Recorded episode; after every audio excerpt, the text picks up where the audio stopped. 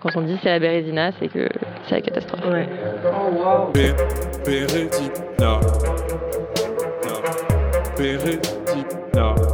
Des fois, c'est la loose.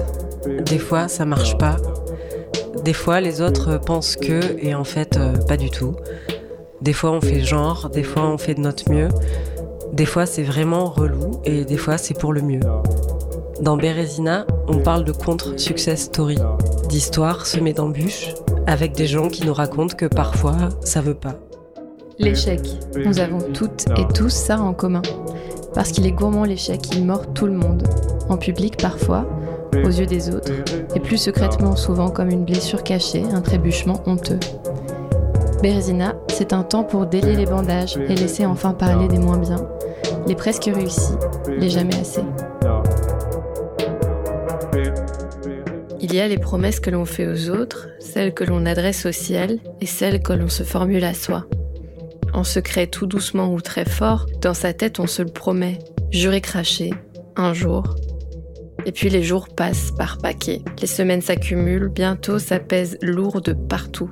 Sur les épaules, le dos, la tête, on oublie, on s'endort, on se perd, on cherche et peut-être on reprend nos pas en sens inverse.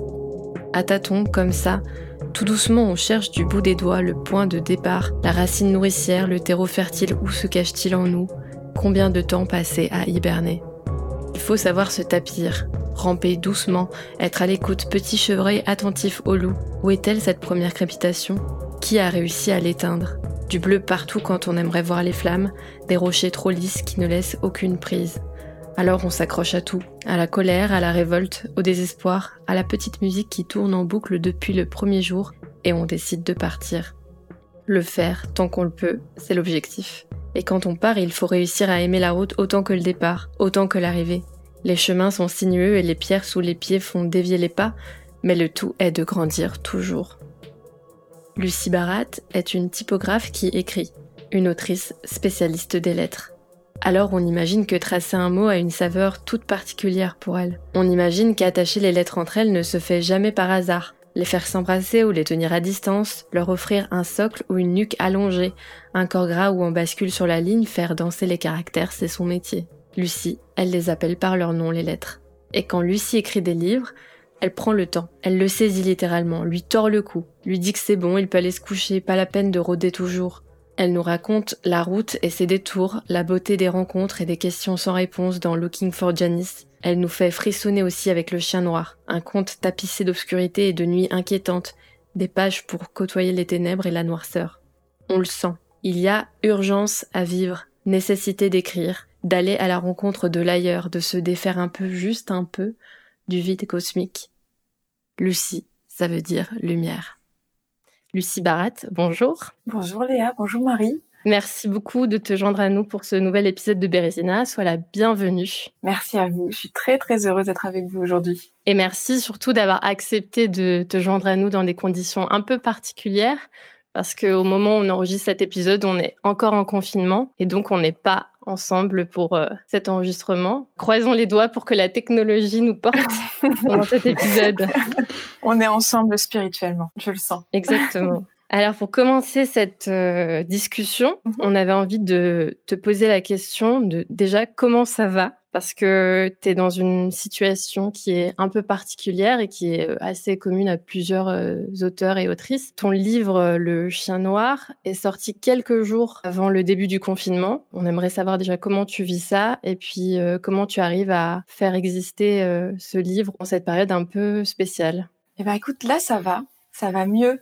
Ça va beaucoup mieux parce que ça a été ça a été difficile ça a été difficile de passer de la sortie à tout d'un coup une sorte de remise dans sa boîte sans savoir combien de temps, sans savoir quand et comment. Et euh, c'est un livre euh, qui est très important pour moi. Après, je, je sais pas, euh, je pense pas qu'un jour je vais faire un livre qui soit pas important pour moi. Donc bon, mm. euh, voilà. Mais c'est vrai que dans ce livre-là, en tout cas, j'ai mis beaucoup de beaucoup de moi, beaucoup de beaucoup d'envie, beaucoup de désir. Donc j'avais très envie d'aller à la rencontre des gens, d'aller à la rencontre des lecteurs. J'avais j'avais hâte de, de vivre cette sortie. Et là, je l'ai assez mal vécu quand même. Je dois être, honnête là-dessus. C'était dur. J'ai eu vraiment un moment. Euh, ouais, de, de désespoir. Euh, c'était aussi cet effet d'incertitude. J'avais, j'avais réellement l'impression de regarder un, mon bébé dans une couveuse, tu vois, et d'avoir euh, les médecins qui me disent non, non, mais il est super, ça va bien aller, euh, tous les signes vitaux sont bons. Et moi, je me dis oui, mais là, il est dans une couveuse, mon bébé. Moi, je peux pas le regarder comme ça, ça me fait mal. Donc, il y a eu cette phase d'acceptation qui a été, qui a été assez douloureuse et c'est intéressant là qu'on soit réunis pour parler de, de parler d'échecs, parce que je repensais à ça et je me disais euh, que finalement réussir, euh, vouloir réussir, c'est toujours proportionnel aux attentes qu'on a derrière, qu'on a sur euh, sur l'action. Et là, je pense que voilà, il y a beaucoup d'attentes de ma part, malgré moi d'ailleurs, hein, parce que même si je peux rationaliser, c'est assez compliqué. Et puis après, ça a commencé à aller mieux. J'ai eu la chance, j'ai la chance d'avoir euh, des éditeurs qui sont vraiment super, qui me soutiennent. Euh, je vois bien qu'ils font tout euh, pour que le livre continue à exister et pour qu'il existe encore après le déconfinement. Donc je suis très rassurée de ce point de vue-là. Je pense pas que ça puisse se passer mieux que ça. En fait, c'est ça qui est d'ailleurs assez étrange, c'est que je suis passée de quelques jours d'abattement total à un sentiment de, de gratitude et de reconnaissance et de me sentir finalement chanceuse. Donc euh, là, je me sens plutôt dans cette phase où j'ai le sentiment d'avoir vraiment euh, beaucoup de chance de mon côté. J'ai toujours eu l'impression d'avoir de la chance dans la vie, mais là, ça, je me dis que ça se confirme. Et, est-ce que le livre a eu le temps quand même de rencontrer quelques lectrices et lecteurs? Est-ce que tu reçois quelques retours ou, vraiment tout ça est, est en pause complètement? Non, il y a beaucoup de retours. Ce qui est chouette finalement avec le confinement, euh, donc tu vois, du côté de la chance, c'est que beaucoup de gens ont le temps de lire. Donc ceux qui l'avaient acheté juste avant ont eu le temps de le lire. Il y a quelques personnes qui ont pu le lire là en hibou. Euh, les libraires qui l'avaient reçu en service presse ont, ont eu le temps de le lire. Et pareil, toujours la chance. J'ai eu de la chance, j'ai vraiment beaucoup de très très bons retours. Ça fait ça fait chaud au cœur. Je pense que c'est ce qui m'a aussi euh, aidé à traverser euh, cette phase d'abattement. C'était de, de lire de si bons retours. Quand tu reçois des, des petits mots euh, de libraires que tu ressens, enfin voilà, je ressens qu'ils ont ils ont perçu ce que j'avais envie d'y mettre. Et ça les a touchés. En tout cas, ils sont passés dans un certain espace du livre parce que ce, ce livre-là, eh ben il y a plein de manières de rentrer dedans. Il y a plein de niveaux de lecture. Donc c'est très touchant. Ouais, je suis heureuse pour mon livre. C'est assez bizarre d'ailleurs. Hein. C'est un peu comme si je, parlais de, je faisais une comparaison avec le bébé dans sa couveuse tout à l'heure, mais pour moi c'est un être vivant en dehors de moi. À partir du moment où il est sorti, euh, il y a une, sensation même un peu de, de dépossession qui, qui, est arrivée. Et là, c'est assez joyeux d'avoir tous ces bons retours. Donc, euh, est-ce que dans une autre situation, s'il n'y avait pas eu le confinement, il y en aurait eu plus? Peut-être, certainement. Je n'ai pas assez de points de comparaison, mais à la limite, c'est pas grave. Euh, je savoure en tout cas tous les bons retours qu'on a.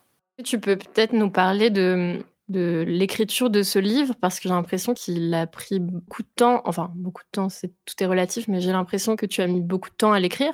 Euh, oui, beaucoup de temps.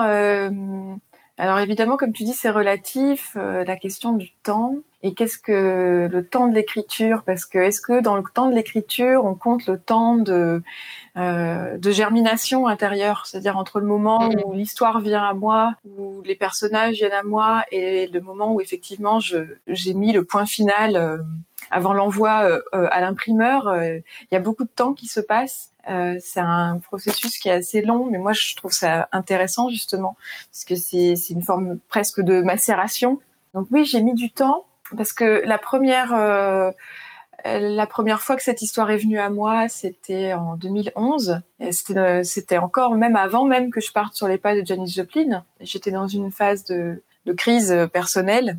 Je, crois qu'au fond de moi, j'avais un peu peur de, de mourir à l'intérieur et je, voilà, j'ai fait un cauchemar et ce cauchemar, euh, je, je l'ai relié à, à Barbe Bleue. C'était une période où je m'intéressais énormément, énormément aux contes. Ça fait des années que c'est une passion. Euh, J'étais aussi très intéressée à l'époque par la littérature érotique du 18e et tous ces, ces points d'entrée ont commencé à faire germer cette histoire qui m'est apparue de plus en plus claire et j'ai eu besoin de cette histoire pour grandir. Donc euh, j'ai fait ce voyage sur les pas de Janis Joplin juste après c'est complètement autre chose. Hein. Looking for Janice, euh, c'est un livre qui est né d'un blog, mais c'est pas une histoire qui m'est venue. C'est un récit autobiographique qui est devenu un livre.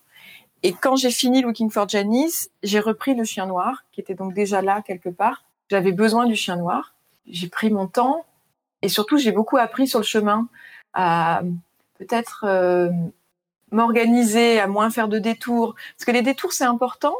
C'est important parce que il y a y a un grand besoin de rêver. Enfin, en tout cas, pour moi, il y a un grand besoin de rêver. Il y a un grand besoin de rêver l'histoire et de se, se mettre un peu presque en hypnose avec cette histoire.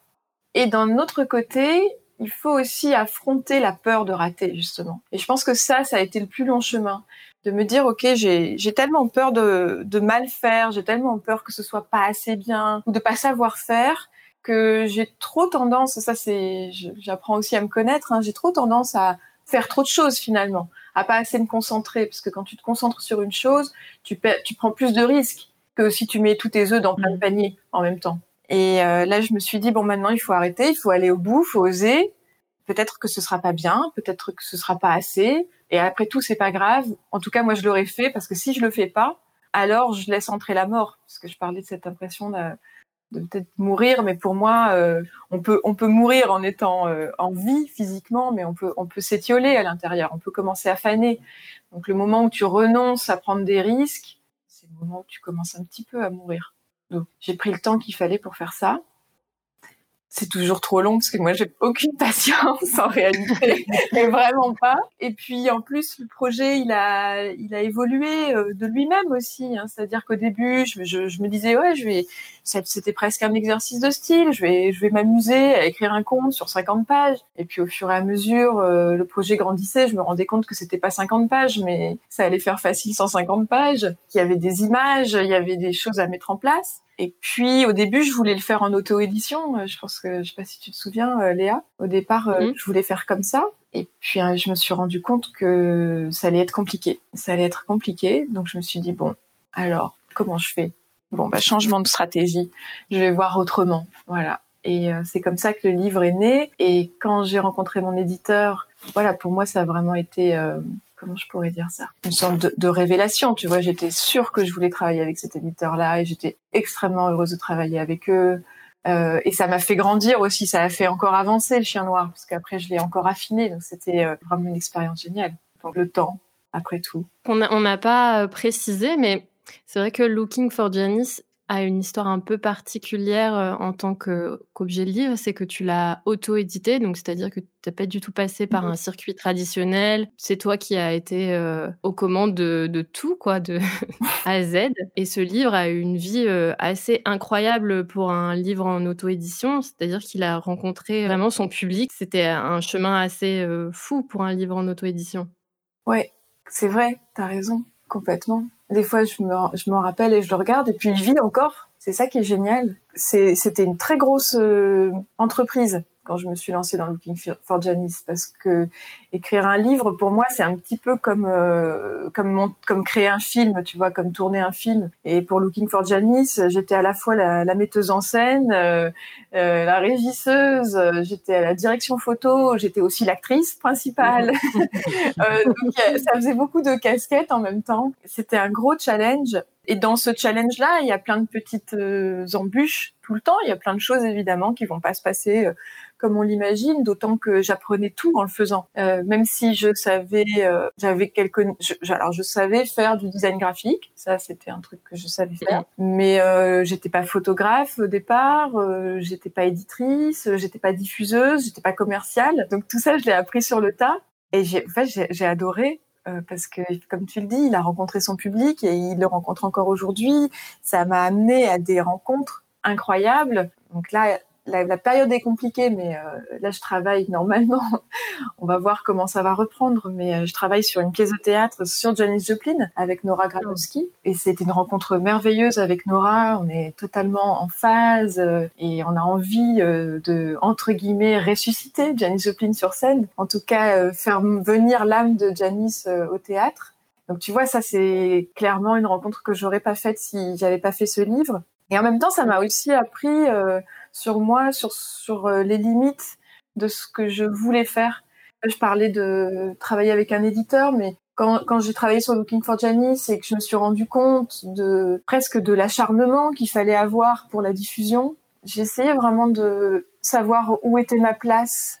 Je me suis dit que finalement, même si j'étais capable, dans une certaine mesure, bien sûr, de d'embrasser toutes ces casquettes et de m'amuser à faire tout ça, il fallait que je me concentre beaucoup plus et que bah, moi, en tout cas, c'est comme ça que je le vois. Moi, mon rôle sur Terre, c'est d'écrire des livres et de les créer, de les concevoir. Mais toute la partie de la diffusion, commercialisation, enfin, toutes ces choses-là, finalement, ça prend du temps sur le reste. Et comme on parlait du temps, et le temps est précieux, je pense que c'est une bonne chose, euh, voilà, de, de, travailler autrement.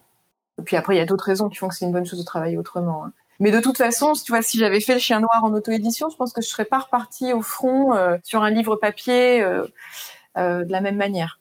Et justement, comment tu, tu fais de la place à l'écriture euh, dans ta vie? C'est-à-dire que, effectivement, on disait en introduction que tu fais plusieurs choses. Tu es, tu es typographe, graphiste. Euh, je crois que tu donnes des cours mmh aussi. Du coup, j'aimerais bien savoir l'écriture. Est-ce que ça a toujours une place importante? Est-ce qu'il a fallu lui faire de la place? Est-ce que ça a été simple?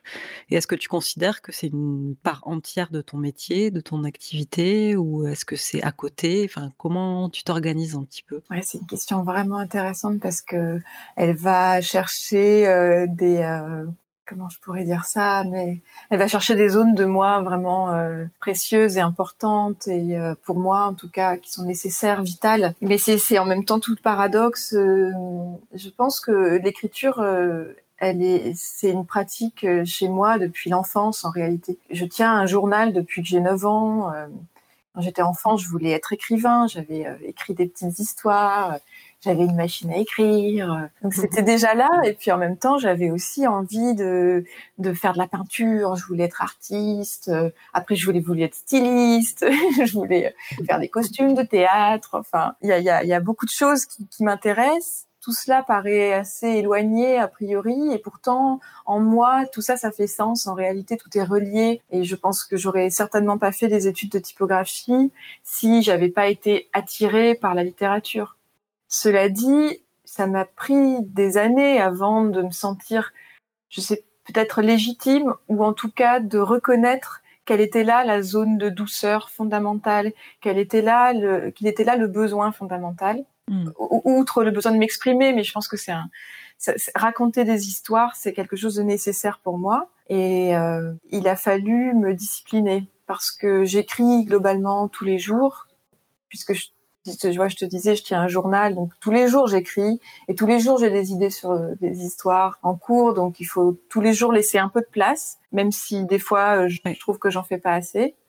Euh, donc j'ai les, les, idées restent en tête, mais par contre j'ai compris qu'il fallait une discipline et pour ça je, je travaille dessus tous les vendredis. Voilà, tous les vendredis, c'est une journée où personne n'a le droit de me déranger à part mon éditeur. Personne ne me dérange, tout est coupé. Je fais quelques quelques pauses dans la journée, mais j'ai besoin de cette concentration. Et quand je peux, je me prends même plus de jours. Euh, j'appelle ça me mettre en résidence. Et je me mets en résidence chez moi parce que après c'est peut-être propre à l'écriture et peut-être qu'à un moment donné, quand je me sentirai encore plus à l'aise, euh, plus confiante dans ma capacité à écrire, ce sera plus facile.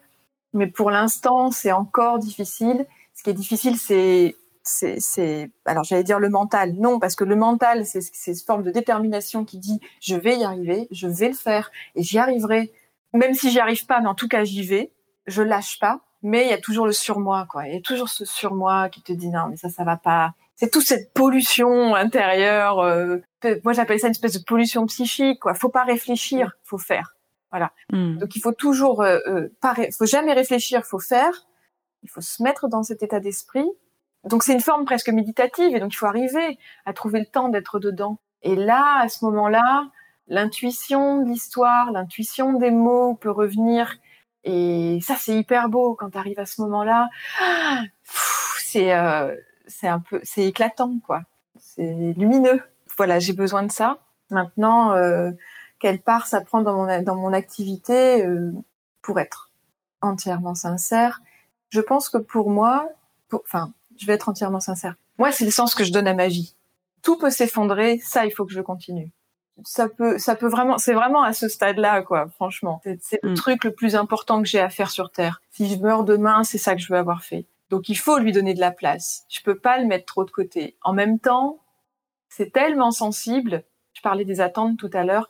C'est tellement sensible. Des fois, c'est tellement gros que c'est presque trop c'est pas naturel. Il faut retrouver la zone de douceur. Sinon, c'est pas juste, c'est pas équilibré. Maintenant, comment je me vois dans ma vie en général? Pour moi, c'est une activité parmi tout ce que je fais. Il se trouve que je suis aussi graphiste, typographe, je suis spécialisée sur le logo, j'adore dessiner des logos, je dessine des logos trois jours par semaine et ça m'éclate, mais à fond. Donc euh, je suis aussi enseignante, j'adore le contact avec mes étudiants, j'adore transmettre la passion, je fais aussi de la radio, j'adore la musique et je me dis, bah c'est cool.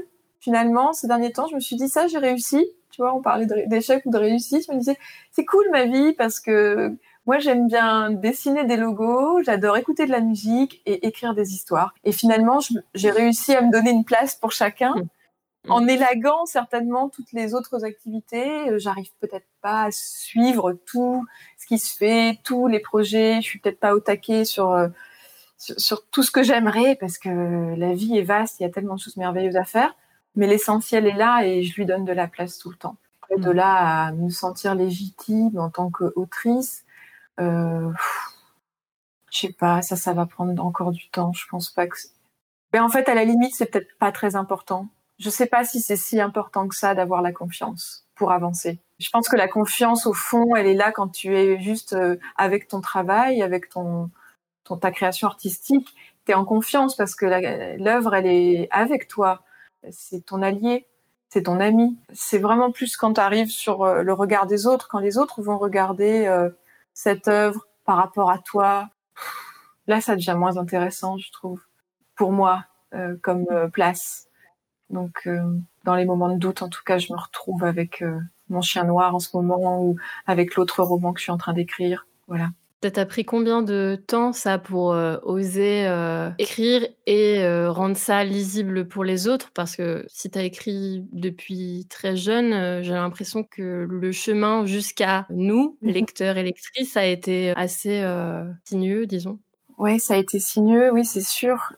Dans, dans, ta question, en fait, c'est peut-être comment comment j'en suis arrivée à me sentir suffisamment ou à sentir que j'avais atteint un certain stade dans l'écriture suffisamment valable pour, euh, pour euh, rencontrer les autres, c'est ça? Oui, quand, quand est-ce qu'on décide qu'en fait ça, ça n'existera que si je le fais lire aux autres ou ça n'existera totalement que si je vais juste le faire lire aux autres?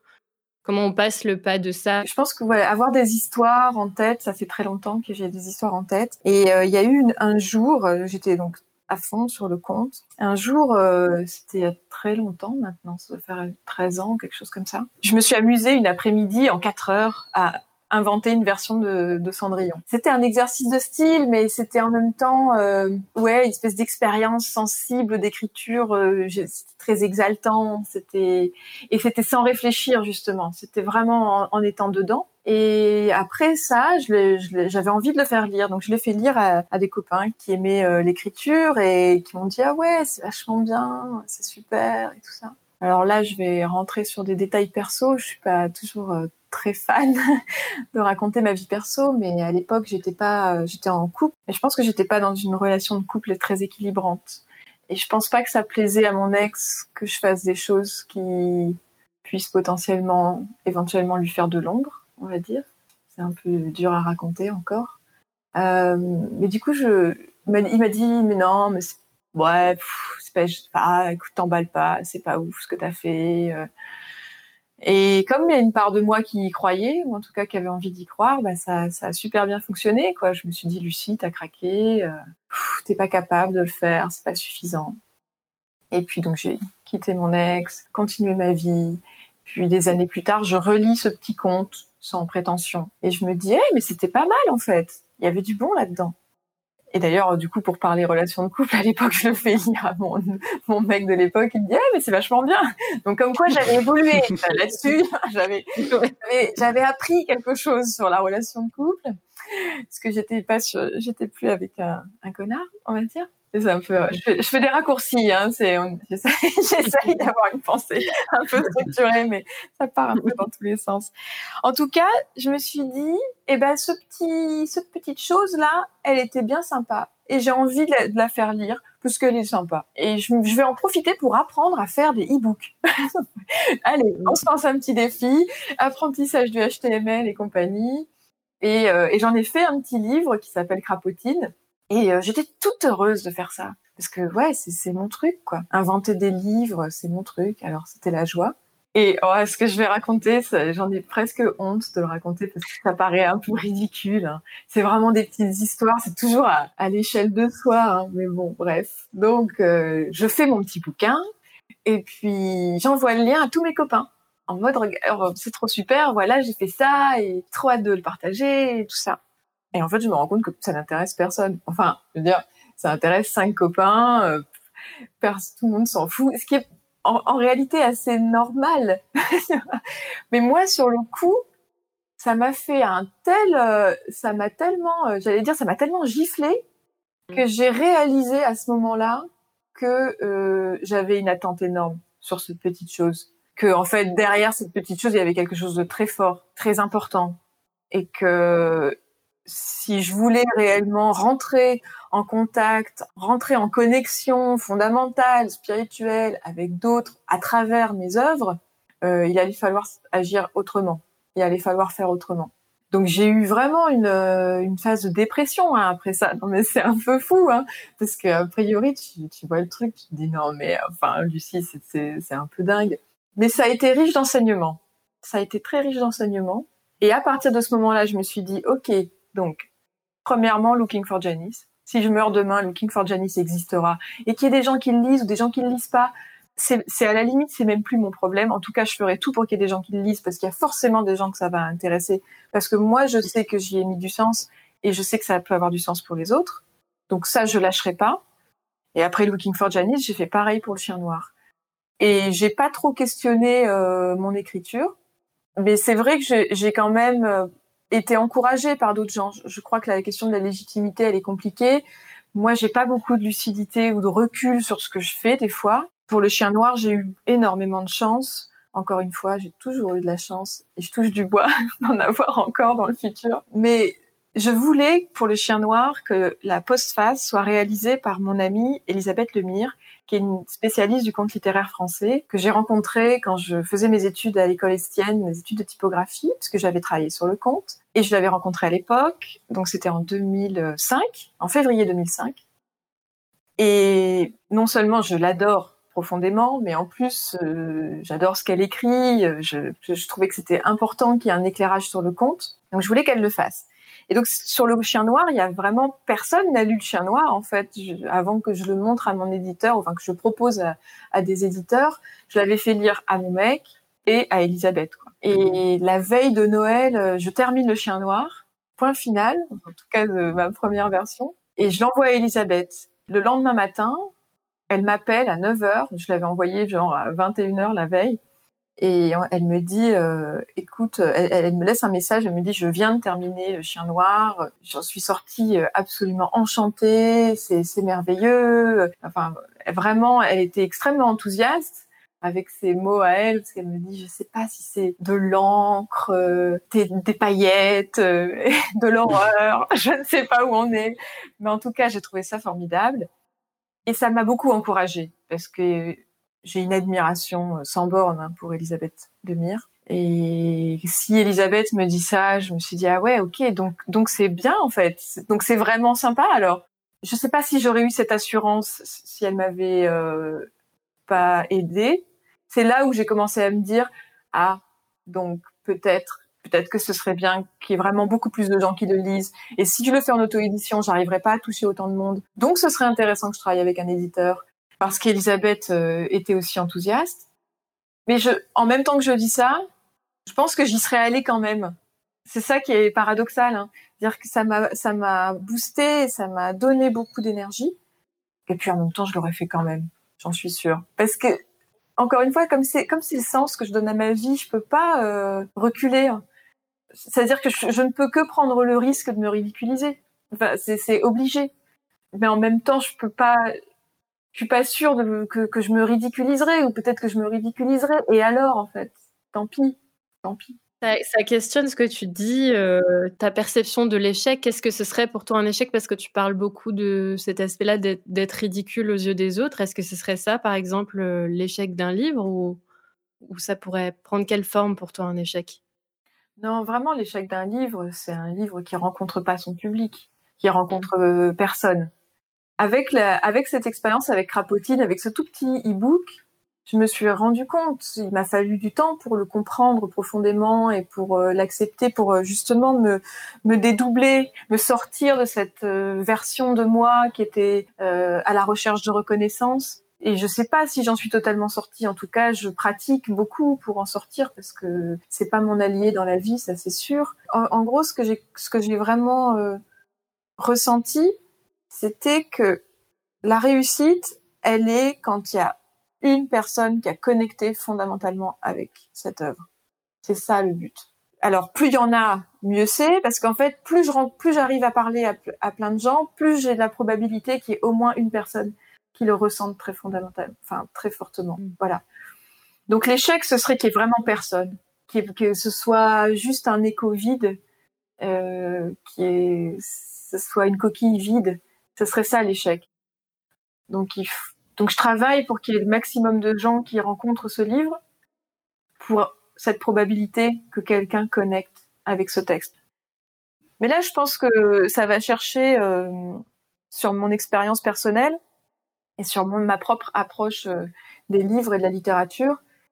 Et dans ces moments-là où j'ai peur de ne pas avoir réussi, euh, je me souviens de ce que ça a été pour moi. Là, moi, mon livre phare, en tout cas un des livres phares, mais, en tout cas le souvenir ému que j'ai, c'est La Maison de l'inceste de Naïs Nin quand j'avais 18 ans, mm. qui a été vraiment un, un moment extrêmement marquant dans ma vie je me, je, je, me dis que ça c'est dans le silence, c'est juste euh, entre moi et Anaïs Nin. Anaïs Nin, elle le saura jamais, donc je peux imaginer que peut-être mon livre peut faire du bien à quelqu'un comme moi et Anaïs Nin m'a fait du bien. Mm. C'est vraiment là, quoi. Le, la réussite, elle est vraiment là. Et puis aussi, il y a un truc que je trouve vraiment intéressant. J'ai travaillé sur ça un peu en, méditation. C'est l'idée que quand on veut quelque chose, quand on veut être quelque chose, en réalité, on est déjà cette chose, cette personne qu'on voudrait être, cette version de nous. Euh, je vais essayer de donner une image, mais euh, si je pense que si intérieurement euh, je donne du sens à ma vie en voulant être Anaïs Nin pour quelqu'un d'autre, enfin, en tout cas mon Anaïs Nin pour quelqu'un d'autre, c'est pas mm. c'est pas dans l'absolu. Eh bien, je peux me dire que ça c'est déjà là quelque part. Ça existe déjà forcément quelque part. Peut-être pas dans la version que j'imagine, nécessairement. Il y a forcément euh, une connexion qui se fait. C'est ça qui est bien avec euh, la création artistique.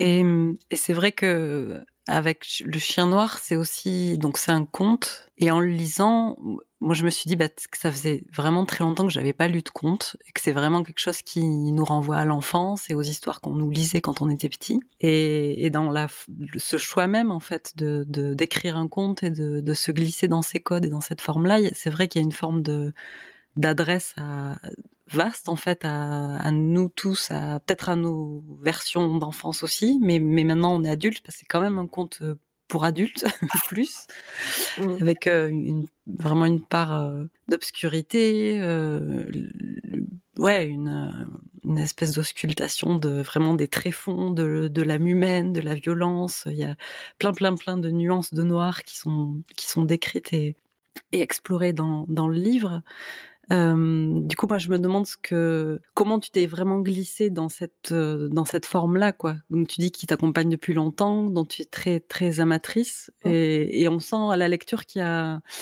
il y a énormément de couches dans, dans le texte. On, on, croit deviner effectivement des traces de barbe bleue, de peau d'âne, de la belle. Enfin, ça nous renvoie comme ça à des d'autres contes qu'on a pu lire, qui sont qui sont qui sont présents. Et alors, comment tu t'es glissé dans cette ouais, dans ces codes et dans cette écriture qui est très, très fouillée, très riche, qui fourmille de, de détails et de textures et de, de plein de choses. Ah oui, c'est intéressant hein, comment je me suis baignée en fait, immergée dedans. Et c'est, mm. ça rejoint ce que le tout le début euh, quand on, voilà, on parlait de toucher un maximum de gens, cette idée d'universalité. Je pense que ce qui m'intéresse, euh, enfin une des, une des choses un des aspects de l'existence qui m'intéresse fondamentalement, c'est euh, justement euh, tout ce qui nous relie, ce qui relie notre humanité, et ça va aller euh, questionner l'inconscient collectif, qui me fascine dans les contes, c'est cette euh, idée que le conte euh, non seulement est la première forme de littérature de l'humanité, donc qui est une forme euh, primitive et en même temps qui est parvenue jusqu'à nous, qui est une forme qui est encore vivante, qui est une forme universelle où tu retrouves les structures de des contes populaires, tu peux retrouver un peu partout dans le monde, c'est-à-dire Cendrillon, tu vas en avoir une version en Chine, tu vas en avoir une version en France, en Égypte, etc. Moi, ce qui me fascine, c'est le besoin de l'humanité de se raconter ces histoires. Pourquoi, moi j'ai besoin de cette histoire et pourquoi les autres en ont besoin aussi? Et en même temps, j'aime aussi l'idée qu'on peut ne pas tout expliquer et qu'on peut se laisser euh, habiter par les symboles, par les archétypes, habiter par les images. Donc, je me suis totalement immergée dans le sujet. J'ai beaucoup euh, travaillé, étudié euh, la structure narrative du conte donc pour tous ceux que ça intéresse, je vous renvoie à Morphologie du conte de Vladimir Prop euh, sur les travaux de voilà petit conseil en, en narratologie euh, pour les amateurs, euh, mais aussi bien sûr aux, aux travaux de, de Arne Thompson euh, sur la classification des contes populaires. Et ça c'est c'est fascinant parce que là tu arrives vraiment dans le canevas la matière euh, première qui va servir à faire la tapisserie. En gros, c'est vrai qu'un mm. conte, ça fonctionne vraiment comme une tapisserie. Tu as un grillage, quoi, cet effet de trame extrêmement euh, solide et régulier. Et par-dessus, tu vas mettre des fils de couleurs. Tu vas venir broder des motifs. Et les motifs, euh, c'est contextuel par rapport à ta propre culture, par rapport à ton époque. Et moi, ce qui m'intéressait, c'était d'aller chercher des fils qui viennent d'autres époques travailler presque l'anachronisme hein, par moment potentiellement on pourrait dire c'est totalement anachronique pour aller chercher cette forme d'intemporalité parce que l'histoire du chien noir alors euh, il y a plein de contes différents qui vont explorer différents aspects de l'existence humaine mais le chien noir parle quand même de je pense qu'on peut simplifier en disant de l'émancipation féminine et euh, ça parle de du rapport à la domination, du rapport au masculin, en même temps de la lutte intérieure entre masculin et féminin, et qu'est-ce que peut-être un masculin sain, je sais pas si on pourrait dire ça comme ça, ça fait un peu comme une maladie, mais c'est pas ça, mais où il est le, où elle est la lumière euh, par rapport à toutes ces formes d'énergie intime, mmh. et comment on fait pour euh, être une femme, une femme libre?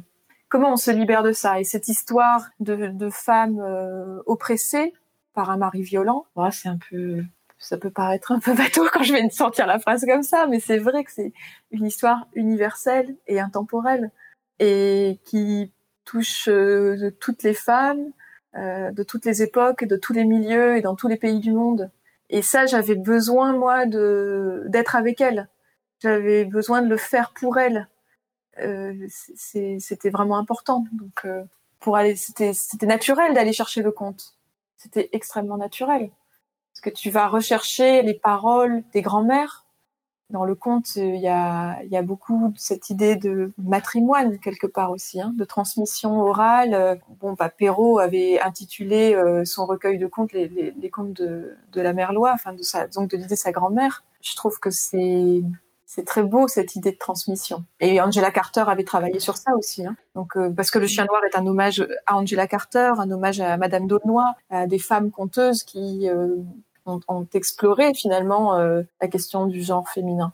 Et je, trouve qu'il y a quelque chose qui traverse un peu le chien noir et Looking for Janice. Et ce que tu es en train de nous dire là, c'est que j'ai l'impression que tu as une attention très fine et très particulière pour euh, l'invisible ou les sensations, les relations silencieuses. Dans Looking for Janice, il y a une vraie euh, attention à ça, à ce qui est euh, si je peux appeler ça les énergies cosmiques c'est très beau et ça m'a fait penser à une, une notion que Vinciane Després euh, a mis en place dans un de ses livres Au bonheur des morts qui est cultiver l'hésitation.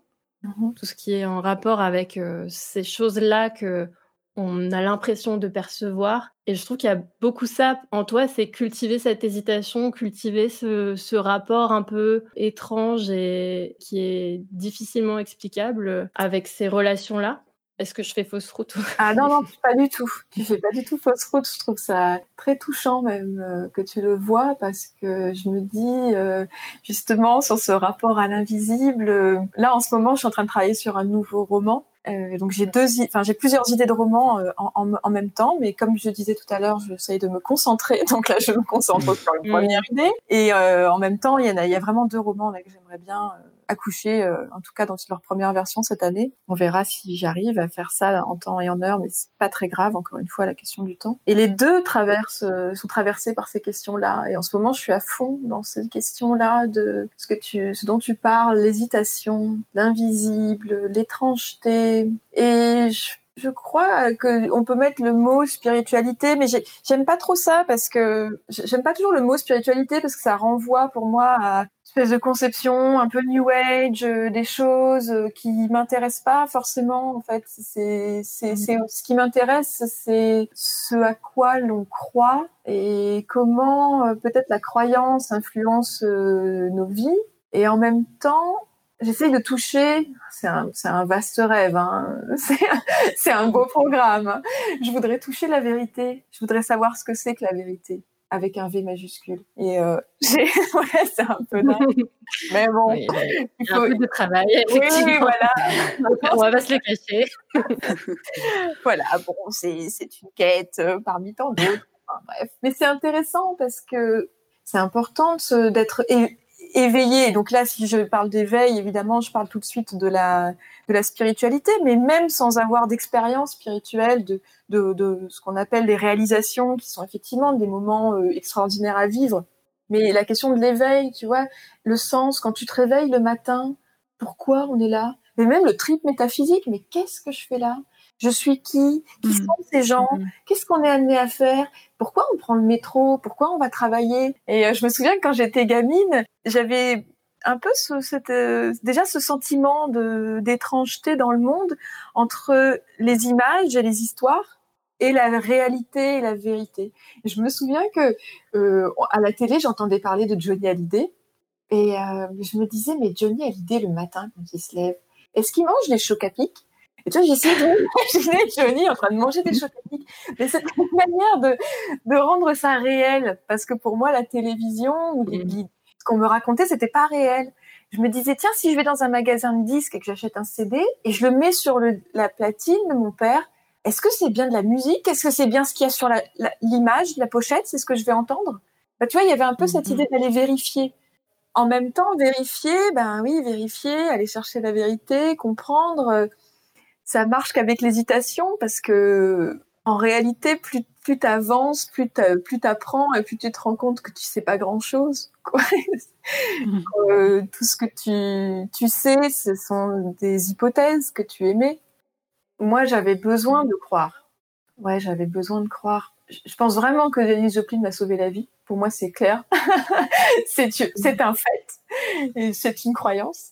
Cela dit, euh, c'est une pratique euh, d'aller chercher cet invisible. C'est une pratique qui me sauve la vie quelque part tous les jours dans l'idée que sinon on pourrait se laisser mourir. Ça m'a aidé. je pense que c'est ce que j'ai envie de transmettre aussi, c'est de pouvoir aider d'autres gens. Je sais pas pourquoi j'ai besoin de ça. Peut-être parce que moi j'ai le sentiment que Janis Joplin m'a parlé directement, elle m'a donné un flambeau et que c'est ma responsabilité d'être humain, de donner le flambeau à quelqu'un d'autre. Et peut-être que c'est ça le sens que je donne à ma vie. Mais en tout cas, ouais, je, je, voudrais pas donner trop de certitude. Et en même temps, c'est une certitude, c'est bizarre, hein, c'est paradoxal. Oui, toute cette, euh, ce que tu viens de dire, Lucie, à propos de, de la quête et d'une interrogation, et de mettre cette interrogation euh, et, tous ces questionnements en mouvement, euh, font, font penser au cœur de Looking for Janice et de effectivement ton cheminement aux côtés de, de Janice Joplin que tu retraces, que tu nous partages dans ce dans ce livre. Alors peut-être euh, pour raconter un petit peu euh, où tu en étais au moment où tu décides de partir aux États-Unis euh, à l'aube de tes 30 ans et de faire ce voyage pour partir dans le sillage de Janis Joplin. Est-ce que tu pourrais nous lire un, extrait, le début d'un des chapitres? Oui, avec plaisir. C'est vrai ça va rebondir avec cette idée d'hésitation. C'est comme si je, fais juste une introduction à ce passage, mais pour répondre que ce dont on parlait, euh, la question que, que, posait Léa, c'est comme si euh, la vie était une suite d'hésitations à laquelle il fallait euh, être sensible pour sentir justement où était sa vérité. Alors, je vais lire un passage de Looking for Janice. Euh, c'est le chapitre Le jour où je me suis perdue. Avez-vous déjà ressenti cette sensation étrange? Vous marchez seul dans la rue. Vous tournez à droite. Vous tournez à gauche. Vous vous arrêtez devant une vitrine. Un nuage occulte le soleil un instant. Vous levez la tête dans sa direction. Des passants parlent fort à côté de vous. Des enfants jouent. Vous reprenez votre route. Vous tournez à gauche. Vous tournez à droite. Le coin d'une rue se profile. Vous tournez à droite à nouveau. Et là, vous y êtes. Vous êtes perdu. Impossible pour vous de dire où vous vous situez. Impossible pour vous de savoir quelle direction prendre pour retrouver votre chemin. Vous êtes perdu. Voilà, c'est comme ça que je me suis réveillée un matin, perdu. Je marchais à côté du chemin depuis un moment sans y faire très attention, et bim, je me suis perdue dans ma vie. C'était ma vie, mais j'étais perdue dedans. Je ne la reconnaissais plus, je m'y sentais au mieux étrangère, au pire prisonnière, ça dépendait des jours. J'allais avoir 30 ans et je ne savais plus quelle route emprunter. Je n'étais plus sûre de rien. Je ne savais plus qui j'étais ou qui je voulais être. Alors une nuit, j'ai repris le fil de mon désir petit à petit. Où était donc passé mon rêve de voir la maison de Janis Joplin? C'est à ce moment-là que j'ai réalisé qu'il me fallait repartir du début, là où tout a commencé, pour Janice et pour moi. Voilà, c'est un extrait de Looking for Janice.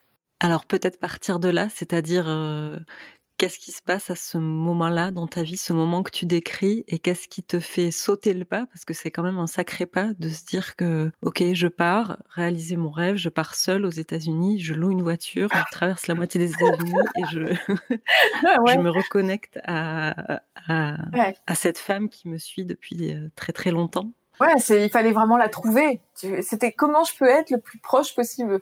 On parlait de cette dimension de l'invisible, mais c'est impossible pour, dans l'absolu, là, de rencontrer Jenny Joplin. Elle est totalement morte. Donc, ce n'est pas possible.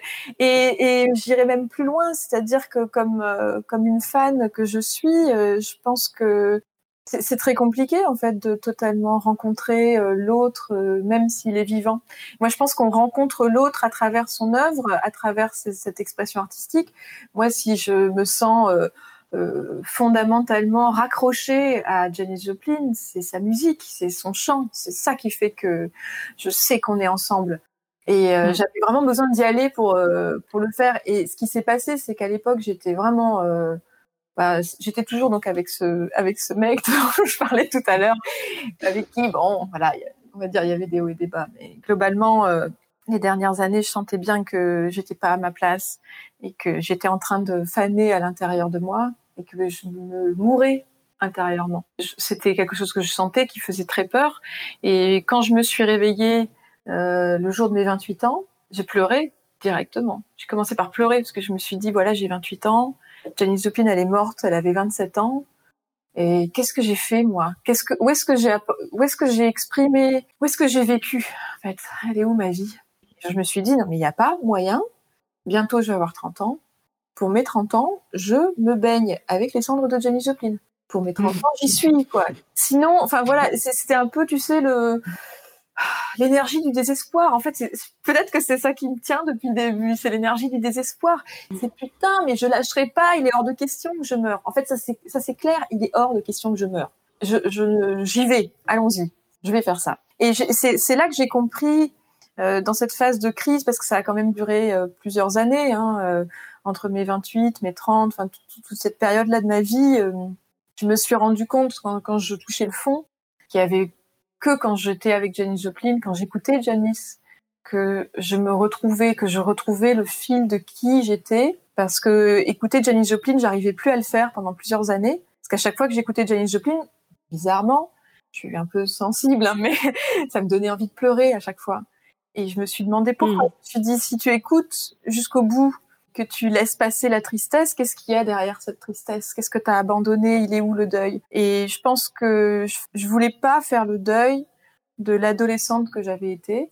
Je voulais pas faire le deuil de la colère. Je voulais pas faire le deuil de l'espérance. Je voulais pas faire le deuil de l'idéalisme. Euh, tu sais, quand on est euh, ado et que euh, on trouve que la vie des adultes est nulle, tu te dis ah c'est trop nul ta vie moi je serai jamais comme ça et après tu te rends compte que ouais en fait faut faut faut, faut travailler parce qu'il faut payer ses factures et tout ça et, et euh, on se c'est vite fait en fait de se ranger et mm. moi je voulais pas me ranger je, je ne voulais pas laisser entrer en moi le euh, abandonner, quoi. Je voulais pas abandonner.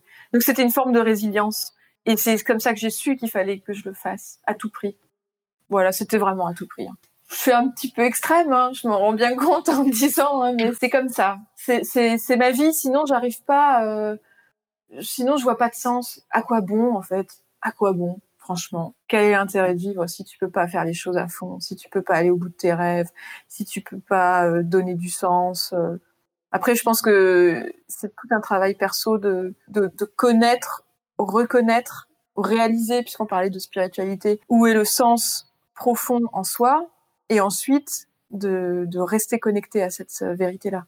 Oui, ce qui est très beau à la lecture de, Looking for Janice, c'est que tout ton, aventure et toutes les rencontres que tu fais, parce que tu fais beaucoup de rencontres incroyables, euh, imprévues euh, sur ta route, euh, s'alignent ou quelque part convergent dans le sens de, conforter ton intuition quelque part, de dire mais oui, il fallait partir, il fallait euh, faire cette traversée avec euh, en partant voilà vraiment à l'aventure sans savoir ce qui, ce qui allait au bout, sans même penser euh, le, ce bout justement, mais plutôt vivre la traversée et que tout ce qui t'arrive, alors tout n'est pas merveilleux dans, dans l'aventure, il y a des hauts et des bas évidemment, mais il y a comme une espèce de ouais d'alignement et que je, je relis aussi avec cette ce que tu nous as dit sur cette clarté qui t'apparaît de je suis là pour écrire et pour raconter des histoires.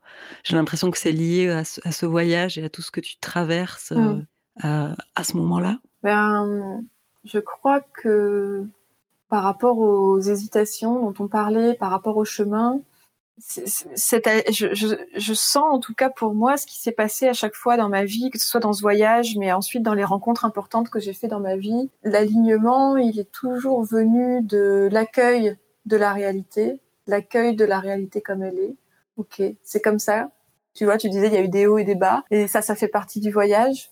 En tout cas, pour moi, c'est un véritable, c'est une vraie pratique euh, d'accepter euh, on parlait tout à l'heure du chien noir qui sort euh, alors que c'est le confinement. Tu vois, il me faut un temps pour, ok, j'accepte que c'est comme ça, mmh. c'était pas comme j'avais imaginé. Mais à partir du moment où l'accueil est là et où en même temps la clarté, et c'est exactement ça, hein, la clarté s'exprime et que je la laisse me traverser, alors j'arrive, en tout cas j'espère y arriver, mais j'ai l'impression que ça m'arrive et c'est ce que j'appelle la chance. C'est l'intention, quoi. C'est euh, ce qu'on appelle le pouvoir de l'intention ce pouvoir de l'intention, cette énergie que je mets dans l'univers, moi je pense que c'est ça qui m'amène vers euh, mon chemin, vers le sens de mon chemin.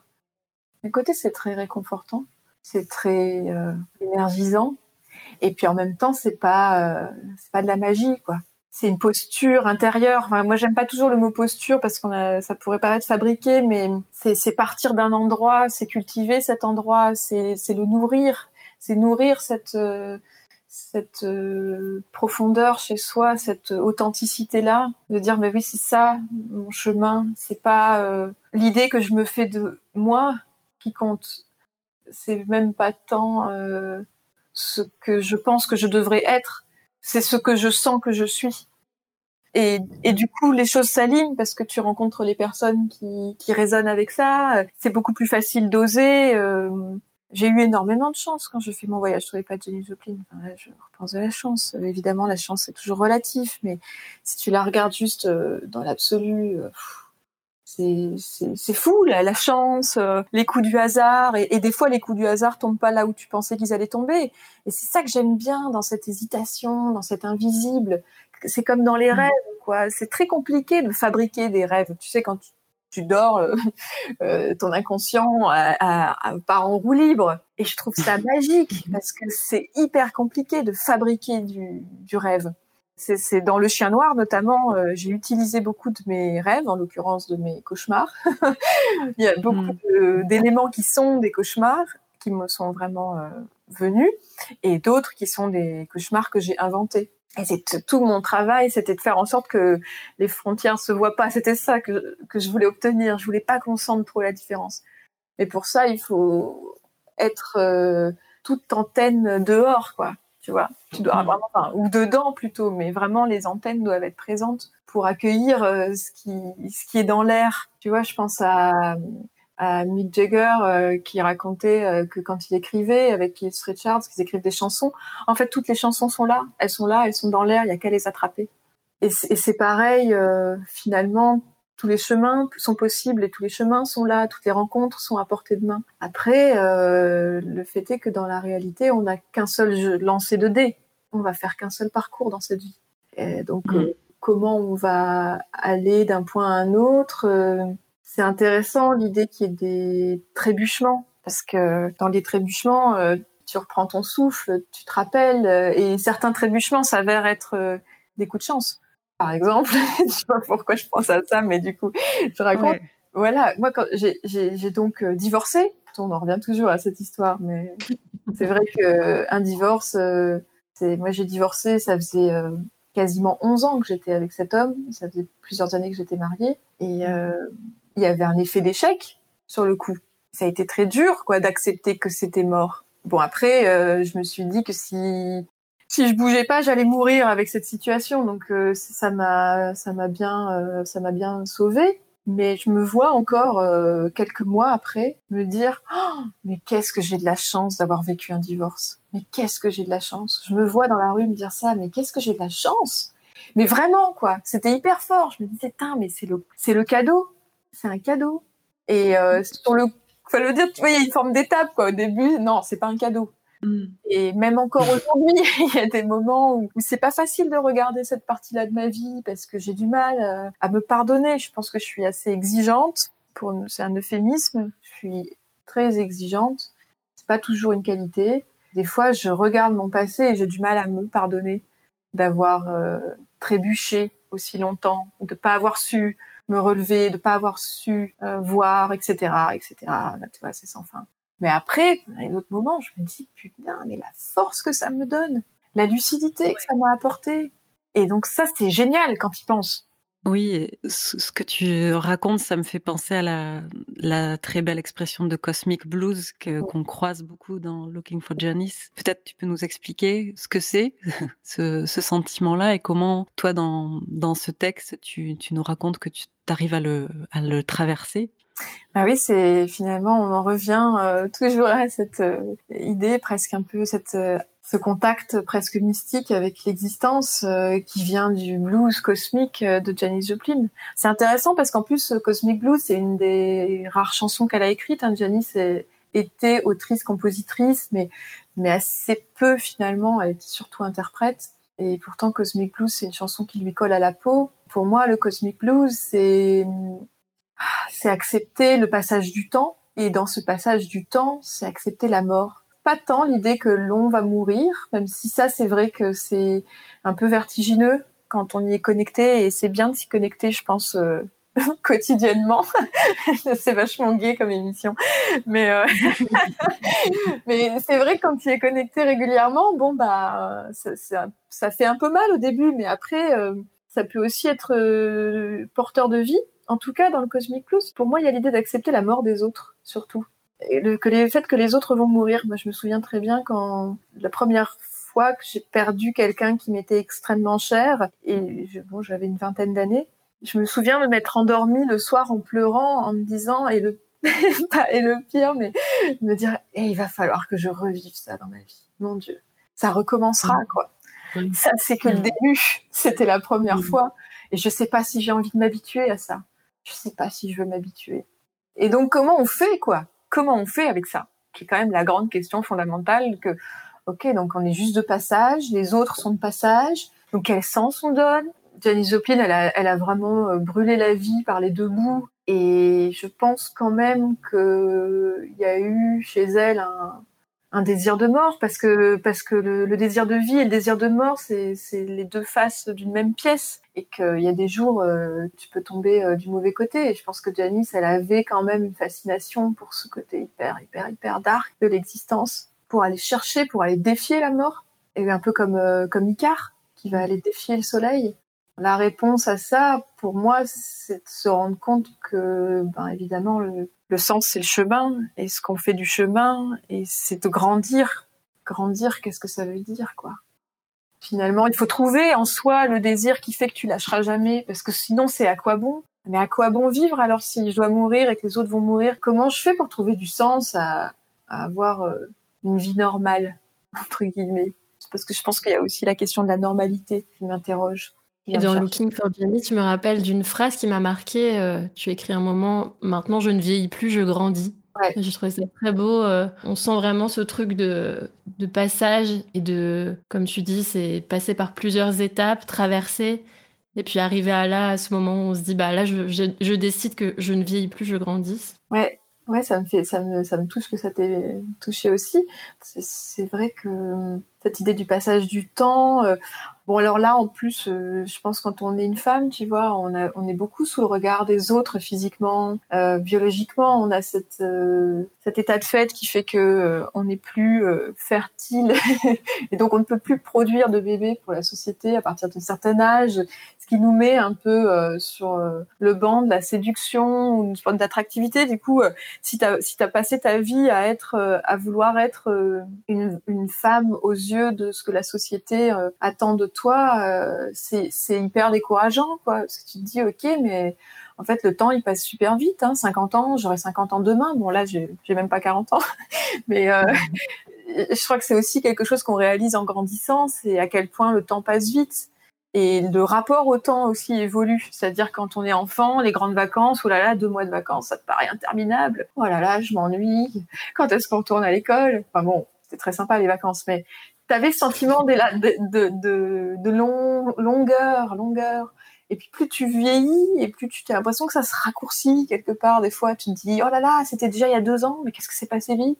Et si tu reviens à cet euh, état d'être humain, eh ben tu te rends compte qu'en fait c'est génial de, de vieillir non pas pour le côté euh, flétrissement et compagnie, hein, mais euh, pour cette dimension de grandir. moi, ça, je sais que c'est cette réalisation qui, me donne envie des fois de, de croire au transhumanisme et au fait qu'on vive 500 ans. Tu vois, moi, moi, je rêve de vivre 100 ans. Donc ça, je touche du bois. C'est dans ma bucket list c'est pas gagné du tout parce que que j'ai pas le mode de vie, je crois, d'un centenaire. Mais enfin bon, on verra. Euh, mais je rêve de ça parce que je me dis, waouh, tout ce que j'aurais appris quand j'aurai 100 ans. Est-ce que si je pouvais atteindre les 200 ans, les 500 ans, déjà, ce serait tellement plus de temps passé avec ceux que j'aime. ce serait génial. On aurait le temps de vivre encore plus de choses. Et en plus, on aurait le temps de gagner en sagesse. Parce que bah, je crois quand même que on peut gagner en sagesse justement par l'expérience. Et tu vois, on parlait de l'échec, mais l'expérience, c'est une notion qui est difficile à appréhender tant que tu l'as pas vécu. On peut te raconter euh, comment ce serait si euh, tu vivais le deuil de quelqu'un. Euh, bon, tu peux te l'imaginer, mais c'est vraiment le jour où ça te touche à l'intérieur que t'en fais l'expérience, que tu apprends. Et on est obligé de passer par là pour grandir. Et si on accepte l'expérience, et donc l'initiation de l'expérience, alors on peut atteindre la sagesse. Et mon Dieu, qu'est-ce que ce serait bien. Bon, voilà, c'est toujours un peu des objectifs, hein, je dis tout ça, mais c'est un chemin. Alors Lucie, on a l'habitude de demander à chaque personne qu'on interroge quelles sont les œuvres qui, toi, t'ont aidé quand c'était la Bérésina pour toi? Je pense qu'il y a deux types d'œuvres. Je pense, du coup, je vais, dire ça pour... Euh, parce que ça peut être pour chacun. Je pense que quand c'est la Bérésina, il faut, faut revenir à l'intérieur et parfois, euh, faut revenir au petit enfant en soi qui a mal. Faut penser la blessure et devenir le parent de son petit enfant intérieur et juste euh, aller chercher un doudou. Donc ça, je pense que pour chacun euh, peut trouver son doudou. Moi, c'est vrai que mon doudou, euh, c'est d'écouter Janis Joplin, euh, c'est d'écouter Tori Amos. Quand vraiment je me sens blessée par l'existence, quand c'est la bérésina, quand c'est le bout du rouleau, il y a toujours, toujours Tori Amos et j'écoute euh, beaucoup ses concerts, j'écoute euh, Cooling, j'aime beaucoup quand elle est juste euh, au piano. Mais bien sûr, il y a la musique et en général, il n'y a pas que Tori Amos. Quand vraiment c'est la Bérésina, j'écoute Loving and Free de Kiki D, qui est un album que j'adore, mais ça c'est, je suis très 70 hein, comme meuf, hein. je suis très années 70, donc bon, attention aux oreilles qui ne seront pas préparées parce que c'est très comment dire, c'est un peu, c'est pas forcément bien vieilli, mais c'est tellement de, chaleur, c'est tellement en même temps de tristesse et de mélancolie. C'est bizarre, mais moi j'ai besoin de m'envelopper de cette, euh, de cette mélancolie. Voilà, ça c'est des pistes, mais c'est vrai que j'écoute énormément de musique et j'essaye de trouver la musique qui va accompagner ma, ma bérésina. Donc euh, c'est assez variable. Et ensuite, je lis, bien sûr. Donc euh, revenir aux œuvres qu'on aime le plus Je parlais de la maison de l'inceste, c'est sûr que moi c'est un livre que je relis souvent, mais je lis aussi beaucoup sur ma table de chevet. J'ai toujours Songs of Experience et Songs of Innocence de William Blake. Ça c'est vraiment des poèmes dans lesquels je, enfin, qui m'apportent beaucoup